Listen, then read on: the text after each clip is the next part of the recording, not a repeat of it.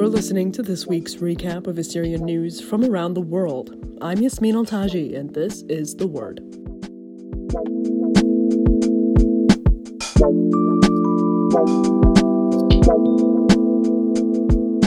Patriarch of the Assyrian Church of the East, Mar Awa III, met with Iranian President Ebrahim Raisi this week. The meeting was among several since the Patriarch's arrival to Iran on Wednesday. According to a statement from the Patriarch posted to social media, discussion included, quote, moral challenges, interreligious and intercultural dialogues, and, quote, the respect showed by the Iranian government to the ethnic and religious components. The Iranian government has come under heavy scrutiny since the death of Mahsa Amini an Iranian Kurdish woman who died in police custody after Iran's religious morality police arrested her for allegedly not wearing the hijab according to standards. Iran is home to large populations of Assyrians, including an estimated 15,000 in the country's north. According to the Assyrian Policy Institute, the Assyrian community in Iran was approximately 200,000 prior to the Islamic Revolution in the country in 1979.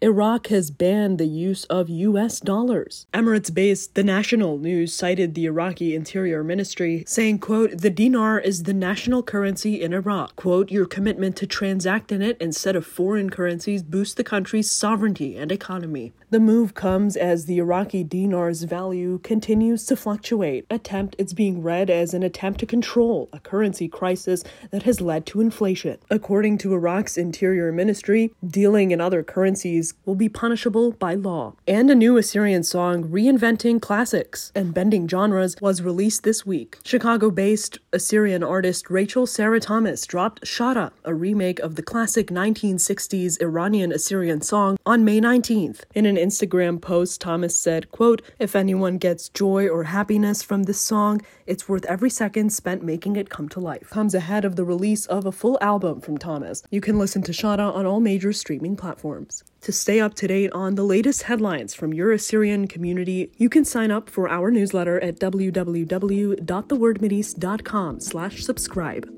That's all for this week in Assyrian news. Yasmin Altaji, The Word.